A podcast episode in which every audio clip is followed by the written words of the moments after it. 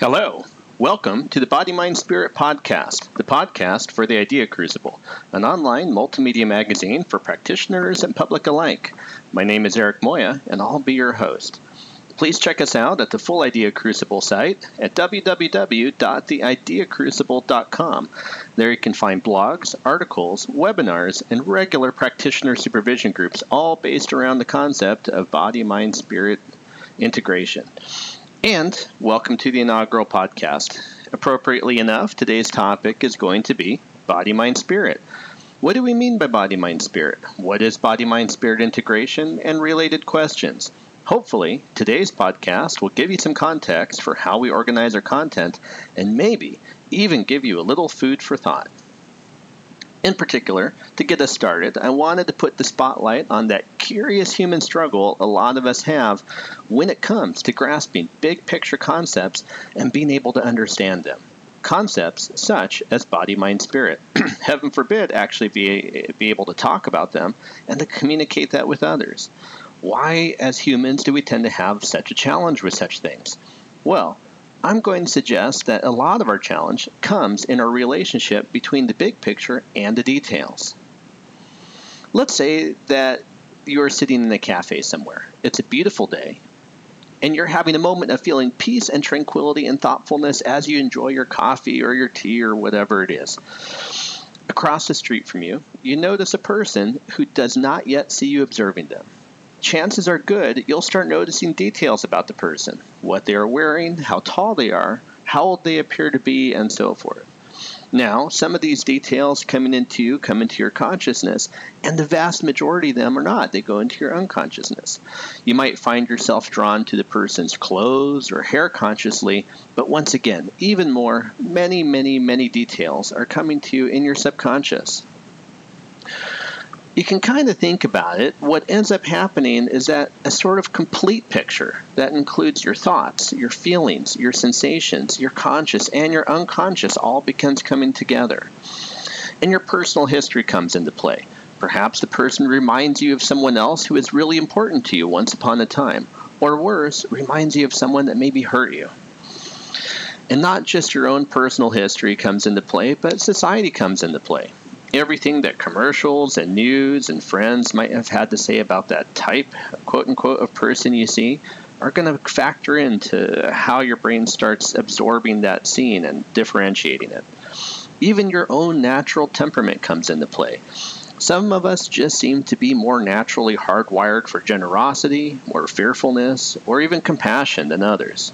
Oh, my goodness even your mood and your diet and the amount of sleep you got the night before are going to factor in into how you perceive and how you differentiate what you perceive in that person across the street. In other words, all of you comes into play as you perceive that scene. We can learn a lot from the Gestalt people in this type of thinking. In some circles, that whole concept might be called the gestalt of the experience or the complete shape of the experience. A Gestalt therapy approach to helping people, for example, is in putting the spotlight and focus on those organizing principles which come to bear in that contact between a person and their environment. The awareness of internal states and information inside our body is commonly referred to these days as interoception. And the opposite of interoception would be the awareness of stimuli external to our body, and we would call that exteroception. And the interplay between the two is complex and beautiful, and a very big part of what makes us human. All right, but let's not get too lost on that at the moment. For this podcast, we are less concerned with how we break the big picture apart and more concerned with the simple idea that we do break the big picture apart. We absorb wholes and then we differentiate them with whatever tools we have available to us. And we do that for the sake of analyzing it, describing it, and trying to understand it. The point is that your perception takes in a kind of big picture of that person and situation, and for a split second, that big picture isn't divided yet. It is complete as it is. And it is only shortly after that that your eyes and perception begin parsing out into details. So, let's put the focus on that moment before your perception begins breaking apart that picture. I want you to imagine that we could freeze frame that moment, kind of press the, the proverbial pause button, if you will. That now we could revel in that big picture, holistic moment. It's a short moment, and it's a moment of having the sensations of the complete experience come into you just as they are. It's a moment most likely marked by that same feeling of peace and tranquility you had just before even noticing the person and just before you begin making that shift from internal awareness to the external. It is both a moment of wholeness and observation, a moment of attention and awareness. Now, we honestly wouldn't want to stay in that place forever. In fact, it's a bit of an excessively internal moment right there, devoid of an ability to connect with others, but it's also extraordinary too in its completeness. Basically, I think you can see where we're getting at. Details and understanding are important, and that big picture moment is important as well, and is before the details and the understanding start transforming it. So I'm curious what kind of person did you imagine? We can feel into each of these for just a bit, but here are some scenarios which are unlikely the scenarios that you thought of, but uh, you know, different possibilities. Let's pretend that the person you notice is a young child, nervously watching the traffic and looking if she is about to step out into oncoming cars to cross the street. Or let's pretend that it is your once closest friend that you haven't seen in many years, and they're just sort of suddenly across from you there. Or maybe it's something completely different. Maybe it's an elderly man looking highly disoriented, perspiring profusely, and clutching his chest. Each of these situations is likely to elicit a very different response from you. So clearly, details are important, and we need those to meaningfully interact in the world. And because that first moment of wholeness is so short, we tend to spend the vast majority of our lives in the details and the understanding and the attention part of it. In fact, it's kind of a human trait to get lost in the details. And it is super easy to get lost in the details for the simple fact that we spend most of our time there. It is a very short moment before we begin that differentiation process of our perception. But it's more than that it's more than just the fact that we spend our, most of our time in the details. For a lot of us, there is also something so deliciously tempting about the details. The more details you have, it's almost like you own it more, like you own the situation. Oh, doesn't that feel good? I, sometimes I tend to think that discovering details is kind of like a squirrel foraging for food. The more details found, the better chance of surviving the winter. The search for details and information becomes an end goal all by itself. In the world of therapists, an, an overfocus on details can look like an obsessive focus on technique or research or anatomy at the cost of blending or melding or properly connecting with the client or the patient. Well, good thing. I'm imagining that if you are the type of person to click into a podcast called the Body, Mind, Spirit podcast, that you are also the type of person who values the big picture. I'm really glad you're here. Now, I'm going to make a claim here and say that the relationship between details and the big picture is kind of similar to the relationship between knowledge and wisdom. Have you ever given much thought to the difference between knowledge and wisdom? I'm sure some of you have. Well, let's make it simple. Knowledge is knowing stuff. Wisdom is being able to use it well. It's good to know stuff, but being able to use what you know well, well, that's wisdom. and simply, there is no wisdom without the knowledge to support it. So, considering details to be the end goal is kind of like mistaking knowledge for wisdom. And not caring about the details at all, well, that's kind of like trying to be wise without knowing anything. Obviously, you need both. So, what is the right relationship between details and the big picture? Particularly in the tendency to spend so much time into details because the big picture is so brief. Well, here's some homework for you after this podcast. Think about it. In your life, what is the best possible relationship between the details and the big picture? Now, here's the thing I would imagine that that answer for you will probably change depending on your life stage and your and your individual circumstance. So it might even be an interesting question to ask at different times of your life. All right, so let's get back to sitting in that cafe, observing the person across the street. I want you to appreciate for just a moment how, how the big picture quickly collapses down on us as we try to understand it. I'm going to argue that in the best of scenarios, we become skilled enough and integrated enough to maintain both big picture awareness and detail awareness and hold space for both simultaneously. Or, at the very least, be able to move fluidly back and forth between the two as the situation requires. This isn't a natural skill set for most of us. And here's a tiny sidetrack. We could probably do a whole podcast just on the skills of moving fluidly between detail attention and big picture awareness. But for the moment, what might that actually look like? Well, it looks like learning details without losing the tra- losing track of why you're learning them. And conversely, it looks like continuing to learn details even when you don't think they are important. You attend to one so you can properly embrace the whole, you tend to the other so you can properly embrace the whole. Well, now, coming back to body, mind, spirit. The term and concept of the integrated body, mind, spirit is kind of like that initial moment of observing that person before your thinking brain begins collapsing it down into the details and categories. It's not a hard sell these days in polite social conversation to use the term body, mind, spirit and have people generally respond favorably.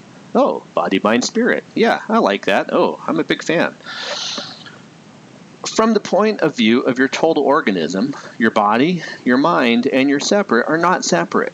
They're an integrated, dynamic, and complex whole where they're mutually reinforcing and influencing each other. Everything functions and mutually influences everything else. It's really rather remarkable in its totality. But trying to perceive all of that big picture at once is tough for us. We can feel that big picture, we can sense it, but we can't understand it. We can't understand the big picture because perceiving it is larger than understanding. This is one of the reasons why we're using the one long run on word, body, mind, spirit, all lowercase, for this podcast. We're trying to convey the integrated nature of us. So, here's the invitation for you use the word. Use the word body, mind, spirit gleefully to refer to something big before it gets broken down. And just like before, although the experience of the whole is wonderful, it does little for us when it comes to putting words to what we perceive and then communicating that to others. This is where we get to bring our thinking brains back online once again. For communication and greater understanding, it is just simpler to be able to break down a big picture into its constituent parts, to categorize it, describe it, to separate it. Now, with the body, the mind, and the spirit, we have different therapies and different therapists who tend to start with one and then kind of incorporate the others. And that's useful. For body workers, for example, it is helpful to be able to talk about the body and all the physical structures of the body and to work with techniques on how to influence those. For psychologists and counselors, it is helpful to talk primarily about the mind and our psychology and then try to incorporate the others into that. And for our spiritual leaders, well, it's just as helpful to be able to talk about the spirit and tend to that, and then attend to the body and the mind as need be. You can kind of think that with different types of therapies, each one of these approaches is kind of a portal into the whole. Now, even though we might know these categories aren't separate in real life, for the sake of understanding and communication, it is helpful for us to temporarily pretend as if they are, or as if they were. And in an ideal scenario, we do that to enhance our perception of the big picture. So, what that means is that we are just as equally obligated to bring them back together again when we are done. And to speak of the details of the body mind spirit without forgetting our origin of the body mind spirit to bring our conversation back together at the end of our discussion, uh, to, to forget to bring back our conversation back at the end of the discussion is to fall into the age old trap of reducing things that we're trying to avoid when we begin. sometimes I think of it as like, well, we try to return back to the big picture just because it's rather discourteous if we don't. so let's try something. Perhaps the word body, mind, spirit itself might become a bit of a living word that can change itself as we use it. A word that communicates all three at once every time it is used, but is also able to shift as it reflects the particular foreground topic of the speaker. If we're talking to a person about their spirit but don't want to lose the bigger picture as we talk, maybe we can refer to the spirit body mind to communicate which aspect we are dealing with in the foreground, spirit, but without losing the bigger picture. And if we're talking to a client about their psychology, perhaps we can use the term mind body spirit to acknowledge our foreground conversation while reminding ourselves of the background to our topic and likewise with the spirit body mind, or the body mind spirit. Anyway, is it possible to have our language become expressly and explicitly dynamic alongside the speech and meaning of the speaker? Let's try. I like that idea. And using language as a way to remind ourselves and teach ourselves as we go. So, at least in terms of a podcast now called the Body Mind Spirit Podcast, some of you may be asking, so, all right, Eric, why are you calling this the Body, Mind, Spirit podcast and not the Mind, Body, Spirit or the Spirit, Body, Mind podcast? Well, two answers. Honestly, I think the body needs just a touch more advocacy out of the three when it comes to developing truly next generation concepts of their integration. And secondly, well, we need to begin somewhere. All right. Welcome to our first episode. It's a shorter one, but wanted to get us started. Glad you're here. If you have some ideas or passions which touch upon body, mind, spirit concepts, let me know. I'm looking for contributors just like you. With this podcast, I definitely plan on interviewing some some leaders in the field and reflecting different types of modalities, and pretty much host anybody who is interested in body mind spirit integration and has something to say. And from time to time, I might do a little shorter podcast with something on my mind as well. By design, the Idea Crucible is trying to be big picture in its focus by rising and raising the synergy of many voices together. We want your voice to be in the mix too. You can contact me directly through the website www.theideacrucible.com. All right. Thank you for listening. Please consider joining our mailing list. We want to get to know you too. And as always, thank you for wanting to be a better person today and every day.